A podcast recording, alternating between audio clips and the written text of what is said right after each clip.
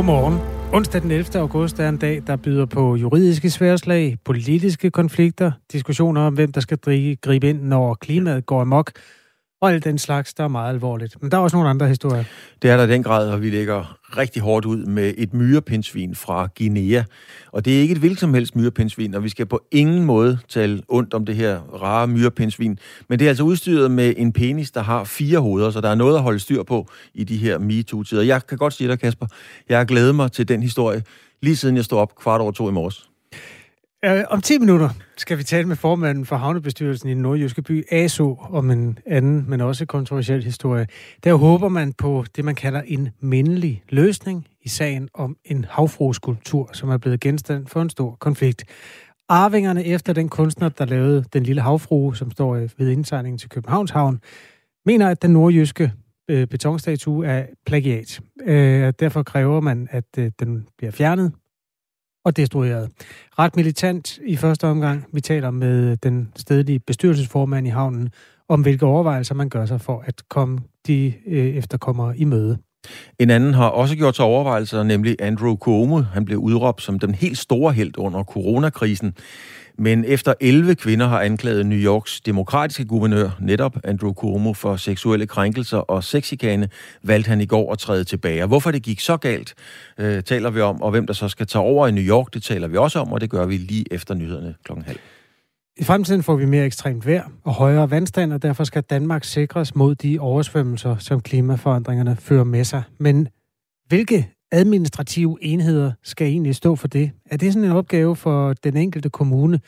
Nej, lyder det. Fra flere regioner, der nu melder sig som øh, værn mod klimaoversvømmelser i fremtiden. Vi har været i kontakt med flere af dem, og det er selvfølgelig en udmelding, der kommer efter, at FN's klimapanel i denne uge udgav en rapport, der blandt andet konkluderer, at vi og verden kan vente varmere vejr, stedlig tørke nogle steder og voldsom nedbør. Vi skal tale med Jørgen Lemmen Petersen, der er formand for Miljøudvalget i Region Syddanmark om det her forslag cirka kvart i syv. Velkommen hos øh, Claus Elgaard og Kasper Harbo. Klokken den er 8 minutter over 6. De fleste kender nok, eller helt sikkert kan man sige, historien om blomsten og bien. Men for nogle dyrearter, dyrearter hedder, er det lidt mere avanceret og formere sig. Det gælder blandt andet for myrepindsvinet, der privat lever i Guinea, på Tasmanien og i Australien, fordi australske forskere har nemlig fundet ud af, og hold nu godt fast, hvorfor myrepindsvinet har en penis, der er udstyret med fire penishoveder. Og det viser sig, har man så også undersøgt, at myrepindsvinet nærmest har to peniser, som på en måde er, skal vi sige, smeltet sammen. Det lyder ikke helt ret. Og som kan bruges uafhængigt af hinanden. Ved at skiftevis bruge hver sin side, så kan myrepindsvinet ejakulere, som det så smukt hedder, 10 gange uden en betydelig pause, og på den måde udkonkurrere mindre effektive hanner. Og der findes faktisk øh, mange andre dyr, som har nogle lidt mystiske kønsorganer, kan vi ikke tillade sig at sige det sådan. Mads Frost Bertelsen, det her det er jo et mysterie. Du er zoologisk direktør i Københavns øh, Zoologisk Have. Godmorgen.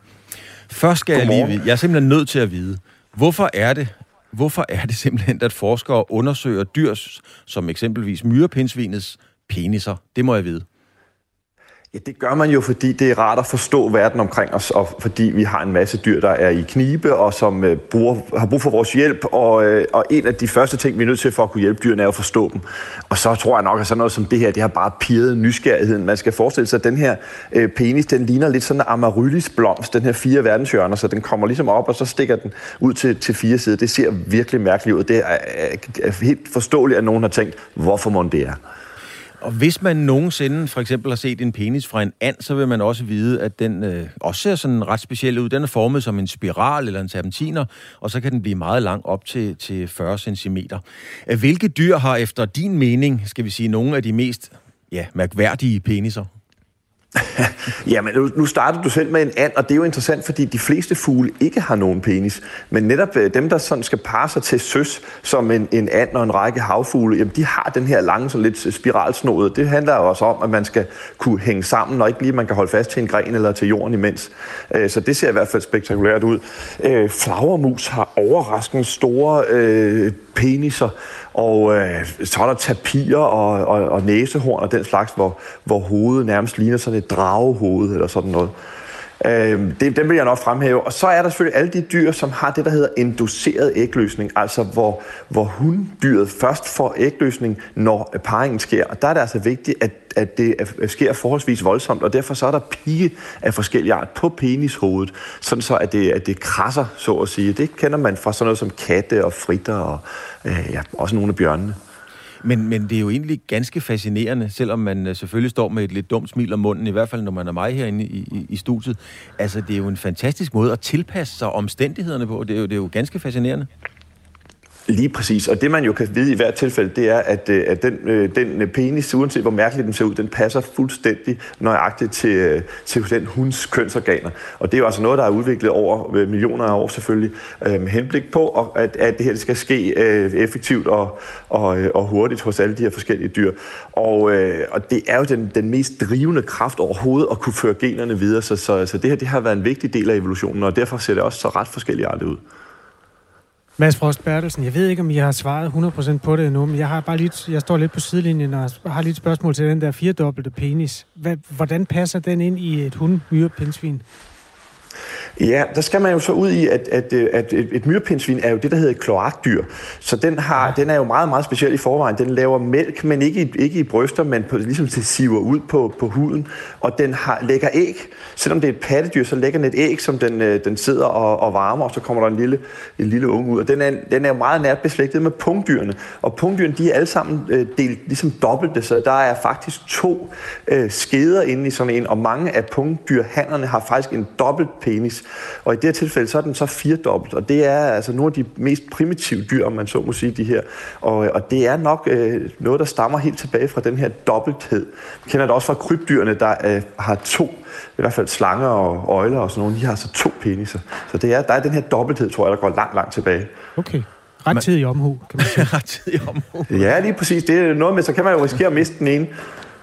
Man kan også sige, selvom det i, i mange dyrearters tilfælde gør sig gældende, at det jo er handen, der ligesom skal gøre kur til, til hunden, øh, men nogle gange øh, ved at vise deres, sådan, skal vi sige, lidt anderledes udformede penis, så er der også andre eksempler på, at hundens kønsorganer er, øh, er specielt indrettet. Og hvad, hvad kan du komme i tanke om det, og hvorfor? Ja, det er det tvivl om, hvad du, hvad du ligesom øh, eluderer til. Men altså, der, er jo, der er jo mange dyr, for eksempel sådan noget som, øh, som bavianer, øh, der, der meget tydeligt viser, når de er brunst, altså hvor, hvor, øh, hvor øh, øh endene på den svulmer op og bliver sådan en lysende rød øh, øh plet. Og det øh, kan være nemt for handen så i en stor flok at finde ud af, hvem det er, der skal, der skal pares den dag. Øh, men jeg ved ikke, hvad du, hvor du vil hen af. Ja, men simpelthen, hvordan, øh, altså, om, om, om det bare er den, den pra, lavpraktiske måde, at på den måde kan man formere sig bedst, der har man bare forstået at, at indordne kønsorganerne efter omstændighederne. Jo, lige præcis. Altså, det, er, det er jo simpelthen et spørgsmål for det til at fungere bedst muligt. Øh, der er jo, der er jo øh, hvis man sådan tager, udvider det en lille smule end bare, end bare lige den her penis, så er det jo hele kønsspillet. Altså, er det, som du siger, er det handen, der tiltrækker hunden? Er det hunden, der tiltrækker handen? Er der flere, der slås om den enkelte partner? Er der simpelthen flere involveret i det? Nogen bygger fine huse for at tiltrække. Nogen ser bare godt ud. Nogen synger. Øh, og alle de her ting. Og så, så kommer man så til det mere praktiske, som er, er selve parringen. Og der er jo så også alle de her forskellige udfordringer, vi snakker om. Mads Frost Bertelsen, øh, vi, som mennesker vil vi jo gerne hæve det, at vi er noget klogere end dyrene, men lige præcis i denne her, skal vi sige, sammenhæng, er, er, er mennesket så bare bagud i forhold til evolutionen? Kunne vi lære noget af alt det her i forhold til dyrene? Altså nu er mennesker jo øh, sørgeligt gode til at formere sig. Hvis man ser på, hvad, hvad den her verden øh, øh, står i, øh, ud over for af problemer, så er de fleste af dem jo desværre skabt af, der er for mange mennesker. Så man må sige, at den penis, vi er udstyret med, den er jo øh, øh, ganske effektiv til det, som den gør. Men generelt så kan vi lære meget af, af at, at studere dyrene på alle mulige fronter. Og, øh, og, og vel også på den her på, i, i forskellige øh, niveauer. Og hvis man kigger på den her evolution, hvor, altså hvor lang tid tager sådan noget? Lad os nu sige, at øh, nu taler vi om, om, øh, om vores penis. Hvor, hvor lang tid ville der gå, inden der kunne ses eller øh, observeres en ændring? Altså, det går meget, meget langsomt. Det, det der er med evolution, det er jo, at det går over, øh, over millioner af år. Så, så myrepindsvinet er jo spaltet ud fra, øh, fra pungdyrene for adskillige millioner år siden, og, og vi er selv øh, gradvist kommet, kommet til senere. Så de her ting, det sker uendelig langsomt, men, øh, men det sker også uundgåeligt, og selvom vi ikke kan se det på os selv i dag, så er der jo stadigvæk en evolution i gang, selvom at der ikke er så meget øh, survival of the, og ved fittest i, øh, i, i det, det vestlige verden i hvert fald i dag. Mads Frost Bertelsen, zoologisk direktør i Københavns Zoologiske Have. Tak for dit øh, indblik i myrepindsvinets forunderlige penisverden. Ja, det er jo dejligt at have en niche, man kan udtale sig om. tak skal du have. Kan I have en god morgen? Og i lige måde. Tak i lige måde. Jeg overvejer simpelthen at stoppe programmet her og sige, at det var det. Øh, vi har toppet. Øh, dagen er forbi. Klokken er kvart over seks. Det er svært at komme videre på, Harbo. Ja, på en eller anden måde. Jeg tror, vi tager sådan en her. Før vi, altså vi kan da godt lige sige, at nogle af de ting, der er i pipeline i dag, er, at vi skal selvfølgelig se nærmere på, hvad der foregår bag de lukkede døre, hvor Morten Messerschmidt bliver udspurgt om sit øh, angivelige misbrug af melderfelt øh, midler. Den historie kommer vi til at vende med vores politiske redaktør, Thomas Larsen. Vi skal også se nærmere på et øh, klubskifte i fodboldens verden, som i virkeligheden handler om afsindig mange penge, om muligvis nogle regler, som ikke er helt øh, demokratisk smurt lige lidt ud over Europa. Det er i hvert fald en af grundene til, at den øh, fodboldspiller, der hedder Lionel Messi, kunne skifte fra FC Barcelona til Paris Saint-Germain i går. Øh, som sagt skal vi også se nærmere på en sag om plagiat, øh, havfru-plagiat. Og så, jeg ved ikke, om vi skulle samle op på... Øh, jeg fandt lige sådan en statistik, Claus. Ja. Fjernsynsprogrammerne for den forgangne uge Øh, det store problem er ikke, hvad vi så i sidste uge. Problemet er, hvad vi skal se i næste. Fordi når man kigger på top 20 over, øh, hvad der er blevet set, så er der 17 af dem, der stammer fra OL i Tokyo. Ja. Jeg kunne godt tænke mig at kviste i den. Gerne. Kunne du tænke dig at uh, prøve at gætte, hvad der var den forgangne uges, altså sidste uges, mest sete fjernsynsbegivenhed på dansk tv? Åh, oh, altså sidste uge, jamen det øh, håndboldherrene, var det sidste uge? Det er rigtig godt sagt. Det må være den. Det er nemlig rigtigt. Sølvkampen, som den skulle vise sig at blive. Ja, det, det kan næsten ikke være anderledes. Det var lørdag, og øh, den blev set af 1,246, altså 1,25 millioner. Ja, ja. Øh, næstbedst... Ej, den er svær, men... Øh... Ja, det er også en, en, en OL-ting. Ja. Jamen, altså, det, altså, der må have været mange, der har sat sig ned og set 100 meter finalen. Øh, ja, var det ikke tidligere i Peru? Ja, det kan godt være, det var tidligere. Så har der jo været... Øh, Nej, det er de danske begivenheder, folk vil have ja, her til lands. Altså, øh, selvfølgelig har der også været mange til... Øh, selvfølgelig har der også været mange til... Øh, ja. Det er et trickspørgsmål, Claus. Det er ja. håndbold. Håndbold er det eneste, folk vil have. Ja, det er klart. Nummer to, det var kampen mod Spanien. Nummer tre, det var efter kampen mod Spanien. Nummer fire, det var kampen mod Frankrig. Og så var der kampen mod Norge på femtepladsen. Sådan er det i den her nation. Man skal ned på syvende pladsen for at finde noget, der ikke er håndbold. Kan du gætte, hvad det var? Noget, der ikke er håndbold? Som hmm. folk gerne vil se. Øh... Som stammede fra OL. Øh, nej. Nå, som start, altså noget, som ikke er håndbold, stammer fra OL. Jamen, det må, det må sgu være atletik. Det må være noget, der må være noget atletik. Victor Fischer. Ja, selvfølgelig, der er Victor Fischer. Ja. Ja, men du har ikke vundet noget, Claus. Nej, det, det kan være, du ikke. kan gøre det bedre i fødselsdagskvisten lidt senere. Tvivl. Man skal jo ned på 10. pladsen for at finde noget, der ikke er OL, som sagt. Og det er det øh, edle program Beliggenhed, komma, beliggenhed, komma, beliggenhed, der udspiller sig angiveligt på TV2 om onsdagen. Klokken er 19 minutter over 6, og tak til dig, der hører radio på Radio 4.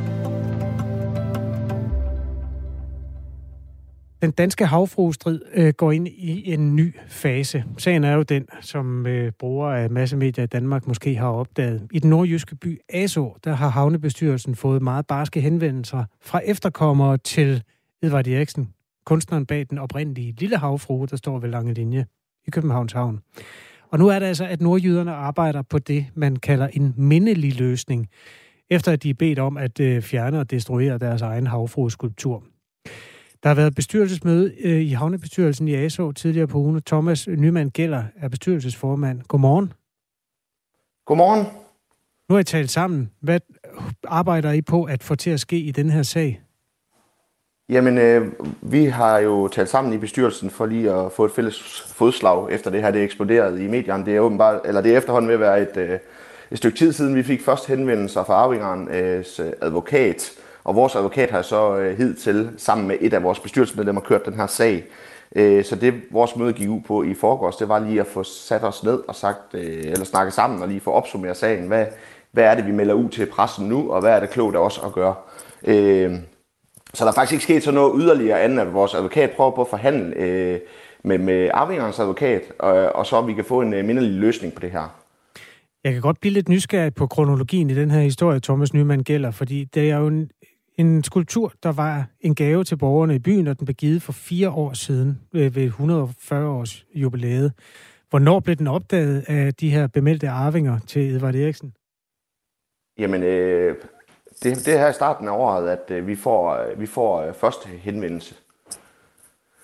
Okay, så den har stået der i fire år, uden de har opdaget den? Den har stået der noget tid, uden at der har nogen, der har reageret på det, ja. Og, og øh, før den har stået på Aso Havn, øh, kom det faktisk mig for øre, at den har stået ved, ved kunstneren til salg i, øh, i øh, jeg tror næsten det var otte år. Hvor bor kunstneren, ved du det? Han bor i Brønderslev.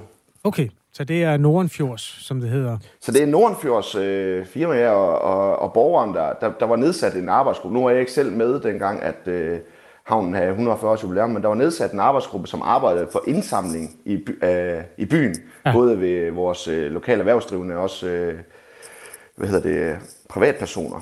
Øh, og de har jo besluttet, at, at de synes jo, det var fantastiske øh, kunstværker for det stå på, på Aso Havn.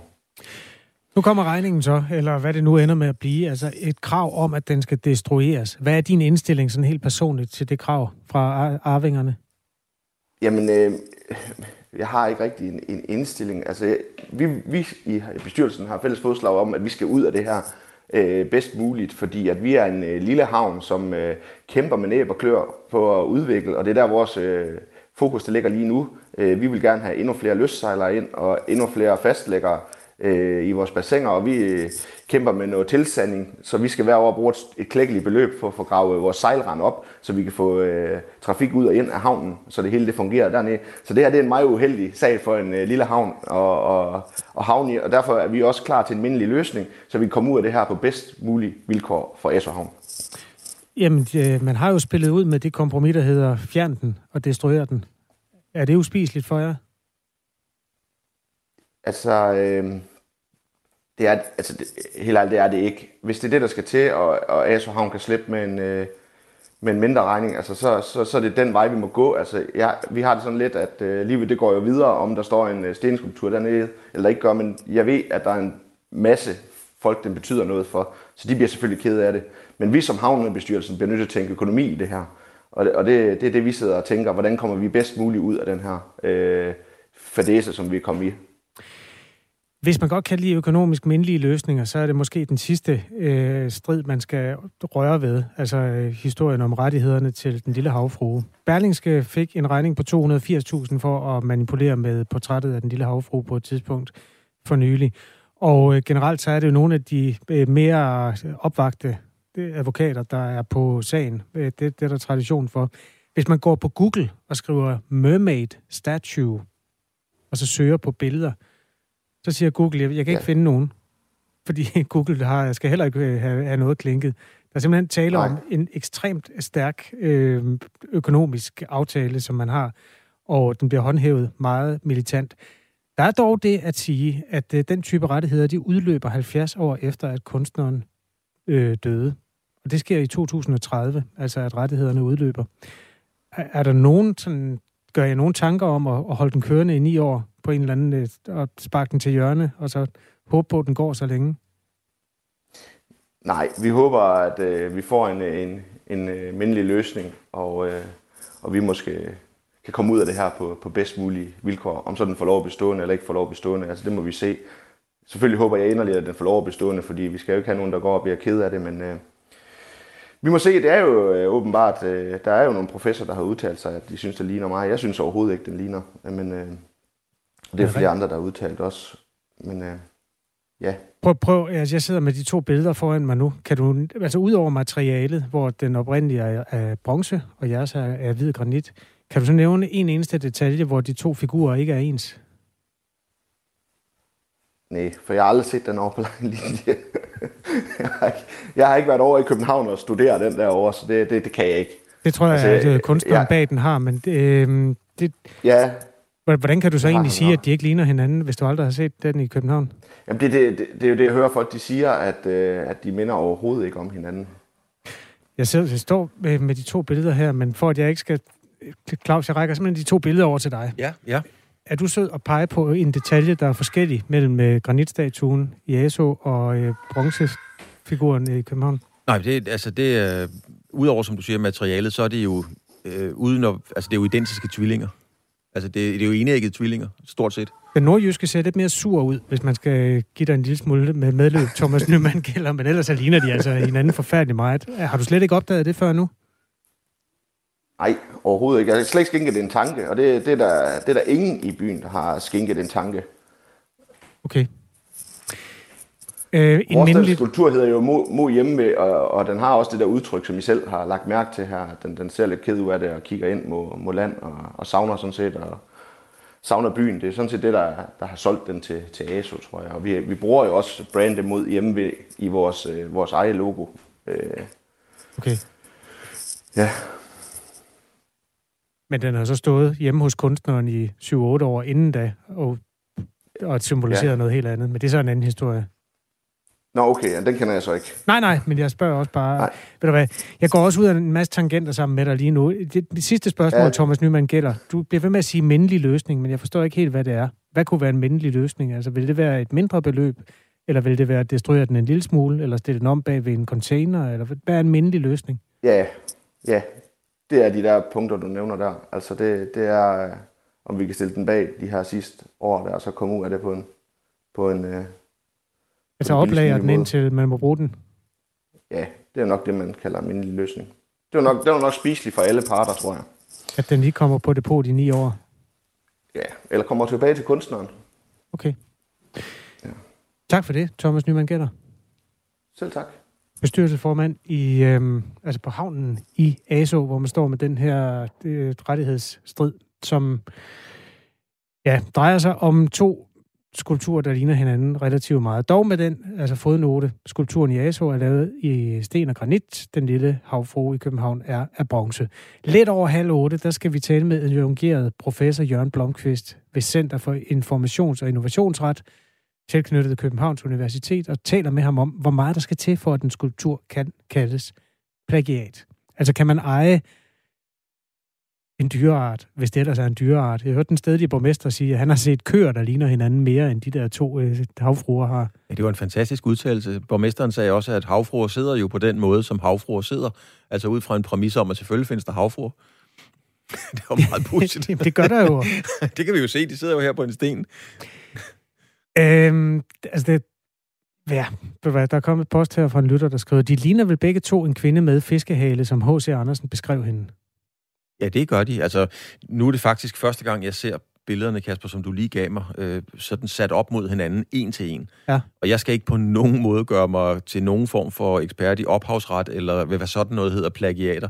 Men der er altså godt nok en påfaldende øh, lighed. Selv frisyren er jo for pokker den samme. Og for at være helt ærlig, så øh, ligner brysterne også. Det er nemlig også, nu tror jeg jo selvfølgelig ikke sige det, Kasper, men øh, det hele ligner. Der er slet ikke noget at... Altså, hvis du viste mig den fra ESO, så ville jeg bare tro, det var, det var den, skal vi sige, går så en rigtig lille havfru. Øh, ikke med far for at gøre mig uvenner med folk i Dragør. På Dragør Havn, der er der faktisk også en statue, øh, sådan et stykke, jeg kan ikke huske, hvilken stenart det er, men en havfru, som er noget mere stringent end hende der, og har langt større bryster. Så mm. der er jo mulighed for at lave havfruer, der ligner hinanden mindre, end de der to gør i hvert fald. Det ligner, øh, ja nu skal vi passe på, at vi ikke ruder os ud noget juridisk, som jeg i hvert fald ikke har forstand på, men øh, genkendeligheden, skal vi sige, er til at få øje på. Jeg ved, at man må tale om den lille havfru. Man må altså ikke vise billedet. Øhm, det er en af grundene til det. Hvis du læser om det her i danske nyhedsmedier, så undgår de fleste af dem at øh, bringe billeder af den lille havfru. Jeg har altså våget at printe et. I kan bare komme efter mig, øh, herre fru Eriksen, hvor end I er, altså efterkommere. Som sagt, et interview med Jørgen Blomqvist, adjungeret professor ved Center for Informations- og Innovationsret ved Københavns Universitet om cirka en time, hvor man holder øje med den her type jura. Uh, tak for sms'en i øvrigt til den lytter, der bidrog der. Man skriver til 1424. Start besked med R4 og et mellemrum. Hvad kan vi ellers sige? I de, jo, vi skal sige, at vi skal til New York efter nyhederne. Ja, og øhm, vi skal sige, at vi skal til New York efter nyhederne. Det skal vi nemlig lige præcis, og det er jo om øh, ganske snart. Og så har vi fået en masse reaktioner, eller nogle reaktioner på, på øh, de, de fire penishoveder. Dem skal vi nok komme tilbage til. Du lytter til Radio 4 morgen med Claus Elgaard, Kasper Harbo og så vores nyhedsvært Anne-Sophie Felt. Klokken er halv syv.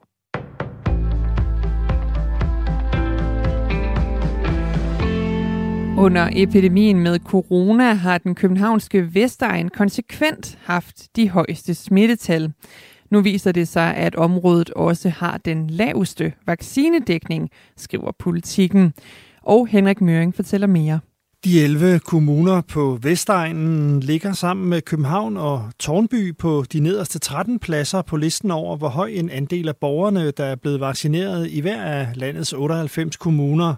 Der kan godt opstå nogle store udbrud i efteråret i de områder, som især kan ramme ældre og folk med kroniske sygdomme, siger Sundhedsstyrelsens direktør Søren Brostrøm til politikken. Det er særligt i områder med social boligbyggeri, at andelen af vaccinerede er lavere end målt over hele landet, hvor 73 procent af befolkningen har fået mindst et stik, mens 60 procent er færdigvaccineret.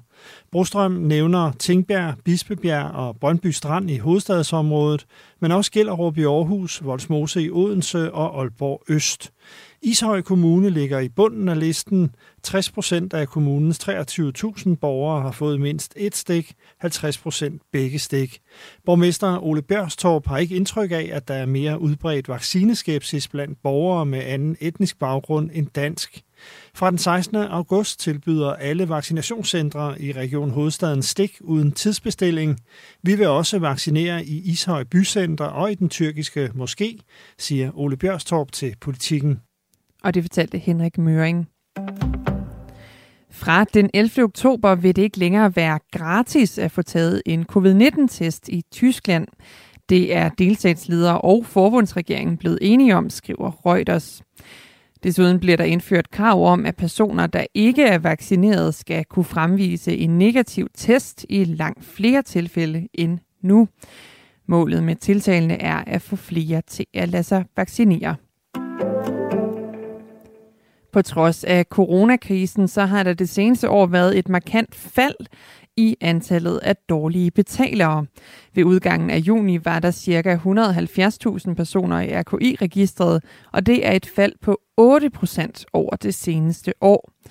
Det viser tal fra virksomheden Experian, der står bag RKI, som er Danmarks største register.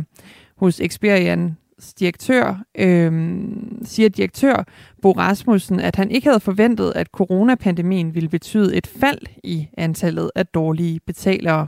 Men det, der så øh, rent faktisk er sket, det er, at øh, det virker som om, at rigtig mange øh, har brugt den tid øh, og måske øh, muligheden for hvad hedder det, øh, ikke at bruge penge på rejser og så videre på at, at betale af på, på en gæld og måske få et bedre overblik over deres, deres situation, så, så, så folk er blevet mere velpolstrede, kan man sige.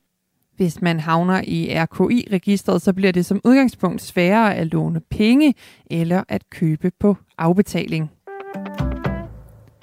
Systematisk vold og seksuelle overgreb mod kvinder og børn har ifølge Amnesty International været udbredt under konflikten i Etiopiens uroplade region Tigray.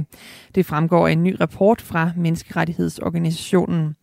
Medlemmer af Etiopiens væbnede styrker i Eritreas militær og lokale militser beskyldes i rapporten for at bruge seksuelle overgreb som våben under krigen, der brød ud i november sidste år.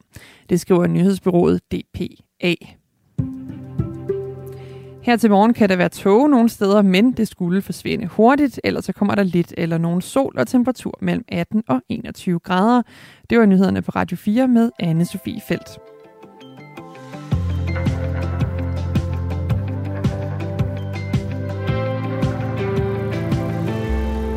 Der er nyheder, hver gang klokken slår halv og helt. Godmorgen, Claus Elgaard. Godmorgen, Kasper Harbo.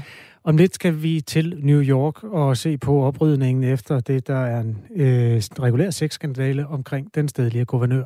Vi skal også se på klimasikringer. Der er jo masser af dystopier i den klimarapport, der kom forleden. Nu diskuterer man internt i Danmark, hvem der er bedst rustet til at øh, passe på os og dæmme op for de oversvømmelser, som vil komme. Er det regionernes opgave, eller er det kommunerne? Senere på morgenen også øh, nyt om øh, Lionel Messi, nyt om Morten Messerschmidt-sagen. Og skulle der dumme andre nyheder ind, så holder vi også øje med dem. Der er jo lige kommet en, øh, en lille sms, der er kommet nogle stykker faktisk her. Rigtig dejlige indslag, det fryder øret, når jeg hører sådan nogle livsbekræftende historier. Tak herfra til de to, Dr. Doolittle, og det refererer selvfølgelig til myrepindsvinet og de fire penishoveder. Det var en hilsen fra Østerbro. Ja, hvis du en dag øh, sidder og skal bruge en podcast, øh, så hør de første 10 minutter af det her radioprogram. Det du kan finde i Radio 4 morgen, der hvor du finder podcast. og dagen begyndte tumultarisk. Lad os bare sige det som det er. Fire penishoveder, så siger jeg ikke mere lige nu.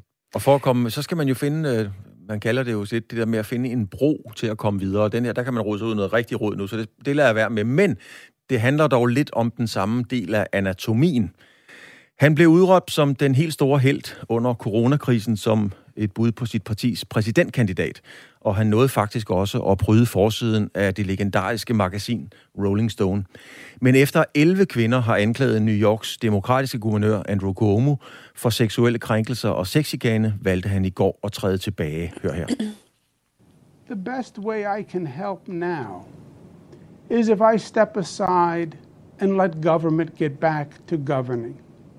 And therefore, that's what I'll do. Because I work for you.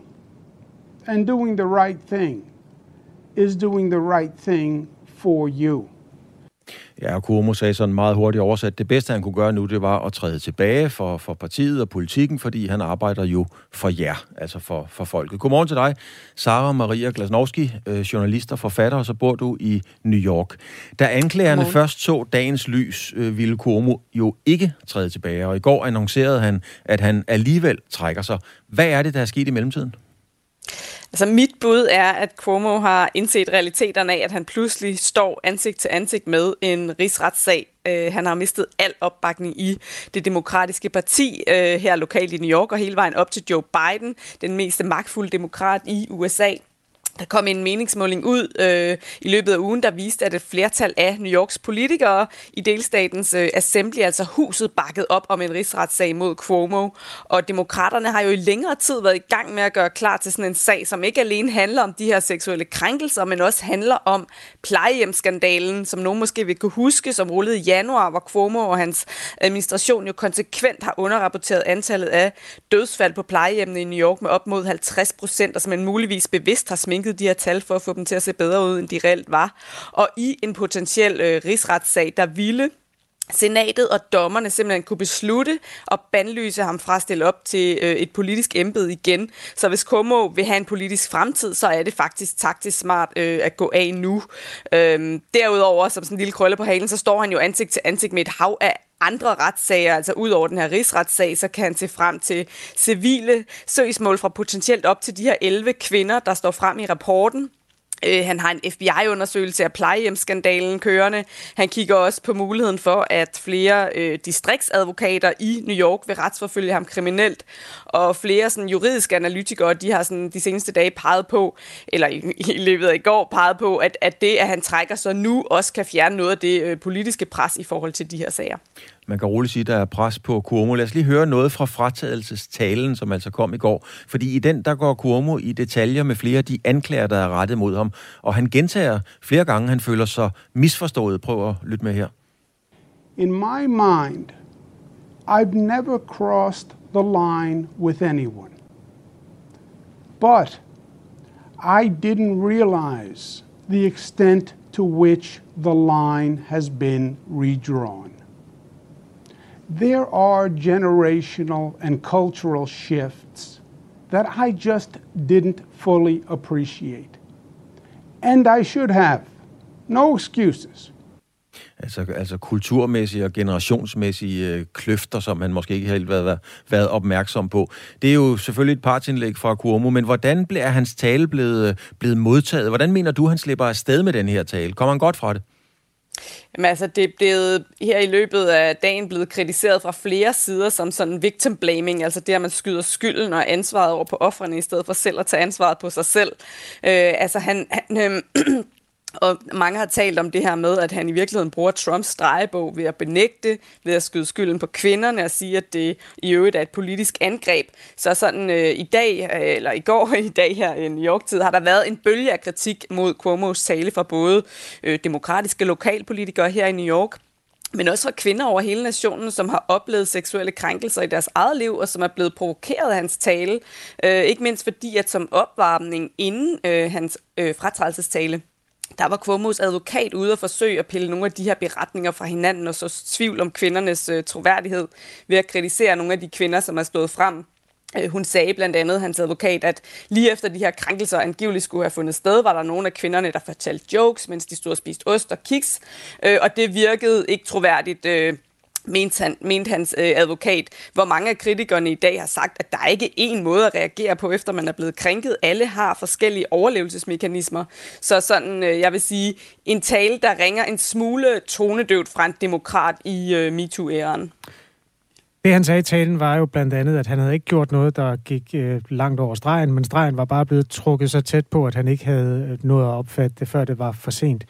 Prøv lige at gå sådan lidt konkret til værks, Maria Glanovski. Hvad er det værste, han er anklaget for? Altså sådan helt konkret, hvad, hvad har han gjort? Altså nogle af de ting, som, øh, som har været... Altså jeg vil sige, altså det værste er jo det her møn, altså det er jo øh, mønstret i det, ikke? Altså at, øh, at det er 11 kvinder, det er utroligt detaljeret, det er utroligt velunderbygget med mails og tekstbeskeder osv., som tegner det her mønster af en mand, som konsekvent øh, hvad hedder det, går over grænsen, øh, sexikane, øh, rager øh, en kvinde på brysterne, øh, tager sin hånd op under øh, blusen og, og tager hende på brysterne. Øh, og så også, at han jo, altså noget af det, som, som øh, jeg virkelig synes var, var chokerende, var de her repressalier, altså at der er en hel kultur, hvor man simpelthen undertrykker og for, øh, Øh, forfølger de her kvinder, som, som øh, forsøger at få frem simpelthen ved at angribe dem og forsøge at lægge oplysninger om dem, for simpelthen at smadre deres øh, troværdighed. Øh, og og der, der, det er jo noget af det, som han også bliver anklaget for, øh, vil blive anklaget for øh, i en kriminel retssag nu her med, altså de her repressalier simpelthen, og forsøge at og, altså sprede frygt og øh, intimidering. Ikke? Og, og nogle af de her ting kom jo i en 165 sider lang undersøgelsesrapport, den kom fra øh, ministeriet, hvor tidligere og nuværende ansatte berettede om, som vi taler om her, seksuelle krænkelser og i generelt et fjendtligt arbejdsmiljø. Det fik blandt andet mm. præsident Joe Biden til at, og en række andre demokrater til at opfordre Cuomo til at trække sig. Men så noget har vi jo øh, set før. Altså, vi har set en præsident, der havde en affære med en praktikant. Det er selvfølgelig Clinton og Monica Lewinsky. Øh, og, mm. og man kan sige, at det i går så en overlevede Clinton jo. Hvad er der sket i USA i mellemtiden, siden sådan en mand som Cuomo nu altså, ganske enkelt trækker sig? Jamen, altså, USA har jo først og fremmest haft en MeToo-bevægelse, som har medført et kæmpe kulturelt skred. Altså under øh, Clinton, der blev Monica Lewinsky jo fuldstændig udskammet og angrebet af demokraterne. I dag der siger demokraterne, at de som udgangspunkt tror på kvinderne. Believe women, siger de. Øh, og det demokratiske parti har jo gjort sig selv til sådan en slags bannerfører for MeToo-bevægelsen. Øh, men jeg vil også øh, understrege, at en del af grunden til, at Cuomo falder så hårdt nu, er jo ikke bare de her grove MeToo-anklager, men det er også, at han er blevet blæst op til noget, han ikke var. Og det handlede i høj grad om Donald Trump.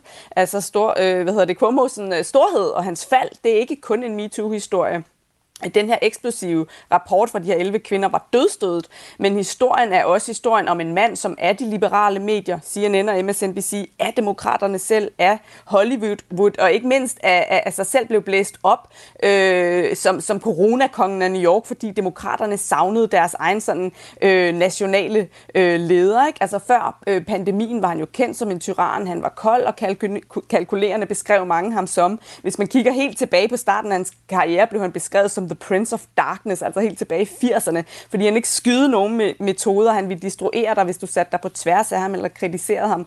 Og hele det der glansbillede og den der rockstjernemyte, øh, den, som pludselig sådan fra den ene dag til den anden blev skabt om Cuomo, den begyndte at, at krakelere i, i januar, da Trump var ude af det hvide hus. Så begyndte plejehjemsskandalen øh, at rulle, og så kom den ene kritiker efter den anden øh, frem, og hvad hedder det, det her med, at han i årvis har, har regeret som en tyran, der har trumlet folk. Øhm, øh, så det, det betyder, at da han så begynder at falde, og han ikke længere har magt, øh, så står han fuldstændig isoleret tilbage, øh, uden nogen øh, støtter i det demokratiske parti. Alting er jo delt op i USA. Pressen er også øh, delt op, og nu kræver man fra andre dele af pressen, at man hos CNN får ryddet op øh, i alle dem, der hedder Cuomo. Der er jo en lillebror, der hedder Chris Cuomo, som tilskrives, i hvert fald nogle dele af den amerikanske presse, en rolle i, at hans bror fik den der heltestatus. Mm. Hvad, hvad er din, dit indtryk af, af den fight, der ligesom forestår der nu? Jamen, der er et, et øh, massivt pres selvfølgelig fra højrefløjen, men også fra, fra, fra venstrefløjen om, at medierne har været med til, og, og altså især CNN, og særligt øh, den her, altså særligt Chris Cuomo, som, altså det er jo fuldstændig øh, uhørt, kan man sige, og et brud på alle journalistiske konventioner, at øh, en, en, et, et familie, familiemedlem, øh, en primetime tv-vært, ligesom interviewer sin egen bror, og det var med til at gøre ham, gøre øh, Andrew Cuomo til det her populærkulturelle fænomen, og med til at blæse ham op. Og der kommer til at være en, øh, tror jeg, en selvrensagelse i forhold til, øh, hvordan øh, har, har medierne dækket her, det her, ikke bare CNN, men også MSNBC, og man kan også gå tilbage og læse, hvad, hvad, hvad, øh, hvad, hvad hedder det, mm, øh, New York Times har skrevet øh, om Cuomo for et år siden, ikke? Altså, øh, og, og det handler i høj grad om, at mange, altså modstanden mod Trump, som, som i den grad var med til at polarisere medierne, og, og altså simpelthen ikke øh, gør dem, altså simpelthen gør dem mindre kritiske over for, for de her øh, demokratiske ledere. Lige til sidst her, øh, der kommer jo en afløser, som jo også er lidt speciel i sit, øh, i sit værv, kan man sige. Hvad er, hvem er det, der kommer lige kort her til sidst, Samuel? Det er jo altså, hvad hedder det, øh, den første, simpelthen, øh, Kathy øh, Hochul, som lige nu er viceguvernør, og som jo kommer til at skrive historie som New Yorks første kvindelige øh, guvernør. Øh, hun blev øh, Cuomo's viceguvernør tilbage i 2014, og hun er nærmest den diametrale modsætning til Andrew Cuomo. Han er gået af på baggrund af den her MeToo-skandale. Hochul er en kvinde, der bliver betegnet som en advokat og en fortaler for kvinders rettigheder. Cuomo bliver beskrevet som en, en tyran, en enehersker, en, en bulldozer, en bølle. Hun bliver øh, beskrevet meget som en, der, der øh, tager rundt og taler med folk i felten, felten og forsøger at samarbejde og bygger bro. Og hun, øh, hun overtager jo så her om, om, om to uger og, og øh, skal jo i gang med at, at styre New York gennem en afgørende tid med store udfordringer. Så hun hun har i den grad, kan man sige, muligheden for at sætte sit, sit aftryk på staten og indlede et helt nyt kapitel øh, for New York. Men det bliver også øh, en svær tid, fordi New York står over for nogle meget, meget store udfordringer her efter øh, coronapandemien, efter ø- altså, en økonomi, der er skræntende, øh, en kriminalitet, der er enorm. Og så er der jo valg, øh, midtvejsvalg i 2022, så, så hun har ikke ret lang tid til at øh, vinde New Yorkernes tillid og skabe resultater.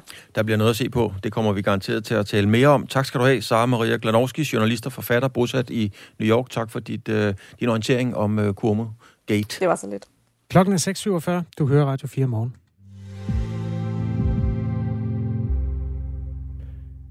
Det bør være regionerne, der står for at klimasikre Danmark mod oversvømmelser i fremtiden, i stedet for at det er den enkelte kommunes opgave, som det er i dag. Det er i hvert fald den indstilling, som vi har hørt fra flere regioner øh, i vores rundregning, som vi har foretaget her hos Radio 4. Det er jo en udmelding, der kommer efter, at FN's klimapanel i den her uge udkom, udkom med en dyster rapport, der blandt andet konkluderer, at vi og verden kan vente varmere vejr og tørke, men også voldsom nedbør og dermed oversvømmelser som konsekvens af de menneskeskabte klimaforandringer. Jørgen Lehmann Petersen er formand for Miljøudvalget i Socialdemokratiet i Region Syddanmark. Godmorgen. Ja, godmorgen, morgen.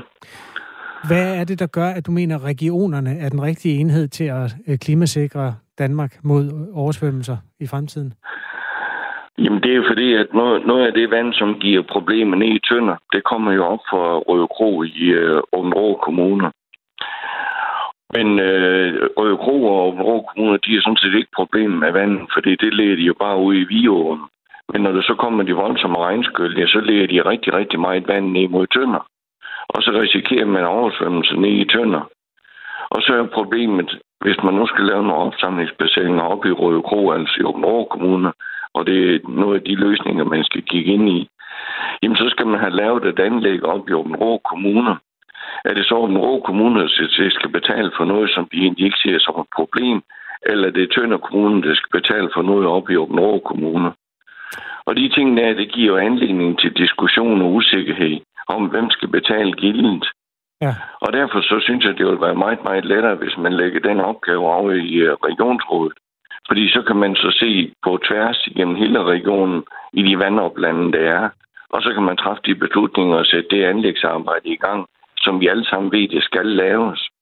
Her blev det altså malet på et øh, sønderjysk kort, men øh, det gør sig gældende hos alle fem danske regioner. Vi har talt med dem alle sammen. Både Region Syddanmark og Region Nordjylland tilkendegiver, at man gerne så, at den kommunale opgave om at klimasikre mod oversvømmelser lå i regionerne, altså ikke på, hos kommunerne.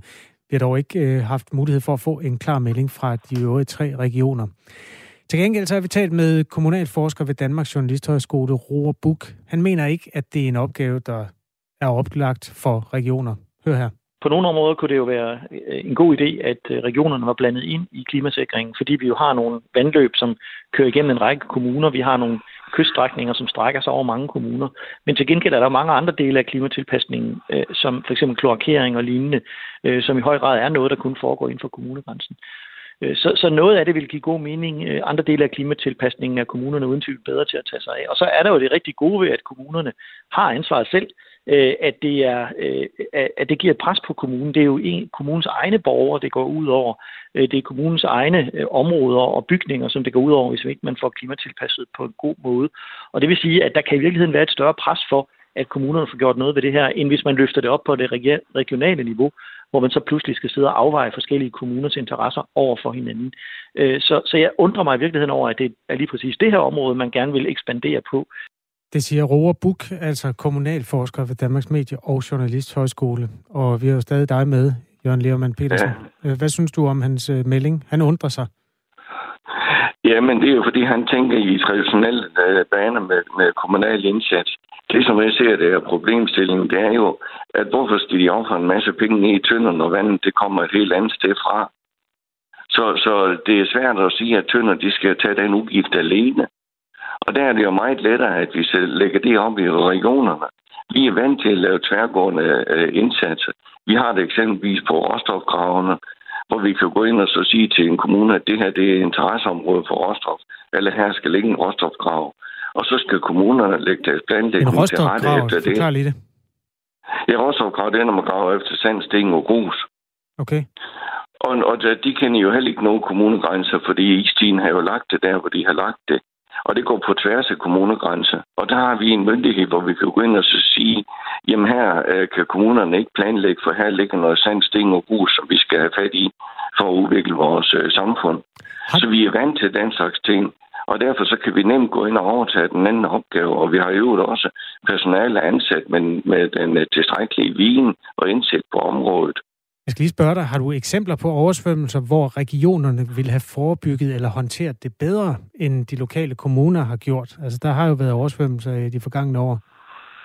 Jamen, det har der været flere forskellige steder, og vi kan bare tage eksempel ned i, uh, i Tyskland, hvor der vidste man jo godt, hvad det skulle gøres, men der kunne man jo ikke blive enige om, hvem der skulle betale, og hvem der skulle tage initiativet, fordi det er tværgående. Hvem altså, taler du om katastrofen der for en måned siden, eller mindre end en måned siden? Er det den, du mener? Ja, Ja, det er den, jeg mener. Ikke? Vil den have været man... forebygget, hvis man havde haft en anden type øh, sådan oversvømmelsesberedskab lagt i regionale rammer, eller hvad?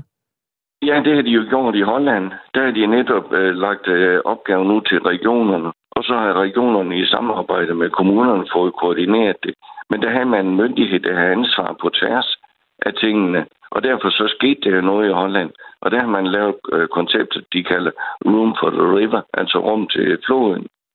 Og der har man så øh, i samarbejde med kommunerne gået ind og fundet nogle lavtliggende områder, som man kan oversvømme i det øjeblik, det kommer et voldsomt pres fra, fra indlandet af, af, af regnvand. Okay. Og der har man løst problemet på forkanten. Vi ved godt, hvor problemet er, men vi står og snakker om det, og så kommer vi ingen sted, og så den dag katastrofen sker, så siger I journalister, hvor I ikke gjort noget. Men det har vi ikke gjort, fordi vi ikke kunne blive enige.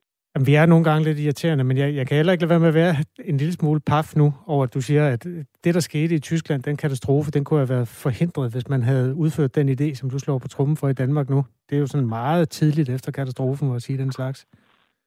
Jamen, det var det, man gjorde i Holland for at forebygge det. Og man har jo sagt i Tyskland, at politikerne ved godt, hvad det skulle have været lavet, men de har bare ikke taget initiativ til det. Okay. Øhm, godt. Øh, Jørgen Lehmann Petersen er altså formand for Miljøudvalget for Socialdemokraterne i Region Syddanmark. Tak skal du have, fordi du vil øh, være med i Radio 4 morgen. Ja, værsgo, ja. Øhm, som sagt, så er det altså sådan i dag, at det er kommunerne, der står for at klimasikre mod de oversvømmelser, der kommer. Både dem, der er resultat af klimaforandringer, og dem, der traditionelt øh, kommer af den ene og den anden grund. Birgit Hansen er formand for Kommunernes Landsforenings Miljø- og Forsyningsudvalg og borgmester i den nordjyske kommune Frederikshavn. Godmorgen. Lad os lige se. Har vi dig, Birgit Hansen? Kan du høre mig? Det går ikke over stok og sten med øh, Birgit Hansen. Jeg kan se, at min producer Simon, han øh, løber forvirret rundt. Claus, kan du ikke lige få Simon til at, at skaffe Birgit Hansen? Der er sket et eller andet med jo. den telefon der.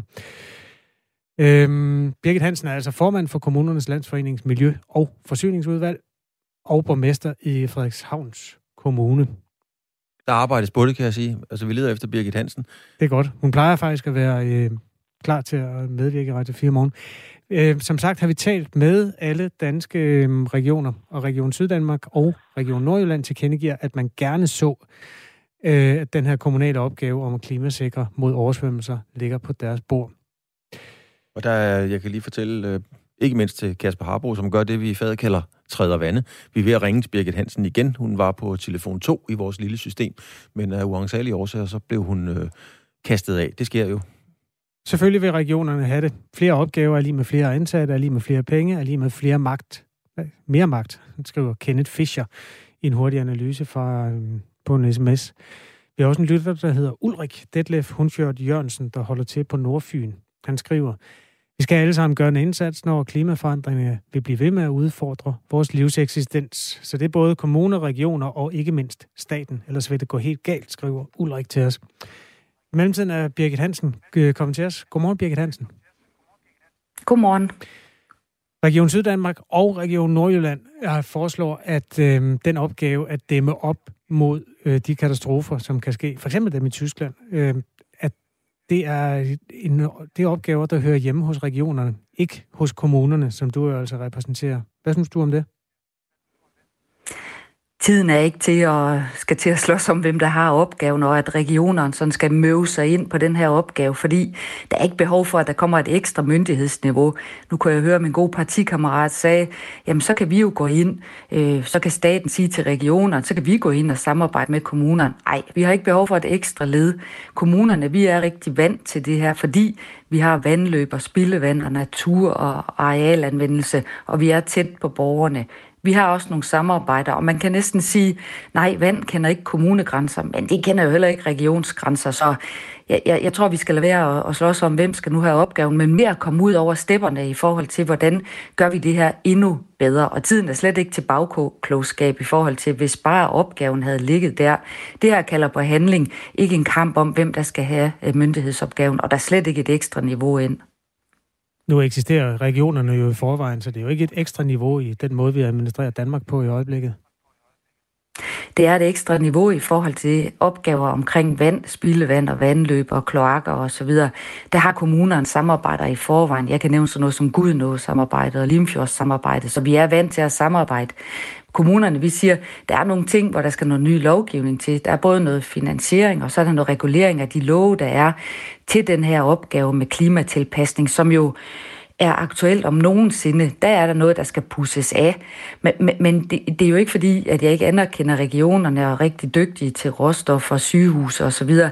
Men det er sådan lidt underligt, når vi står og skal ud over ramperne på en opgave, hvor der på ingen måde står regionen nu, så, så står de der på sidelinjen og siger, skal vi ikke lige ind over det, det, det er sådan set ikke, vi har ikke behov for et ekstra led, fordi... Ved du hvad, Birgit Hansen, inden du går videre med den, så vil jeg lige mm. sige, uh, Jørgen Lehmann Petersen, som du refererer til, han er jo formand for Miljøudvalget i Region Syddanmark, og han bekymrer sig også for, at der er jo nogle kommuner, der er mindre, og som ikke er vant til at uh, håndtere store vandmængder, måske fordi de ligger inde i landet. Den type oversvømmelser, som skyldes klimakatastrofer og, og sådan massiv regn og den slags, er det jo ikke alle, der er klædt på til. Kan du dele den bekymring i det mindste, altså når du nu sidder med et view ud over de danske kommuner? Det er jo et vilkår med 98 kommuner i, i et land af Danmarks størrelse, at der er forskel på os. Det er det også, når vi skal drive folkeskolen, eller når vi skal drive ældreområdet, eller når vi skal bygge veje. Så, så vi er sådan set vant til, at der er forskel på os, hvad vi har af skatteindtægter, og hvad vores økonomi er. Og der laver kommunerne jo aftale med den til enhver tid siddende regering om, hvilke opgaver der er.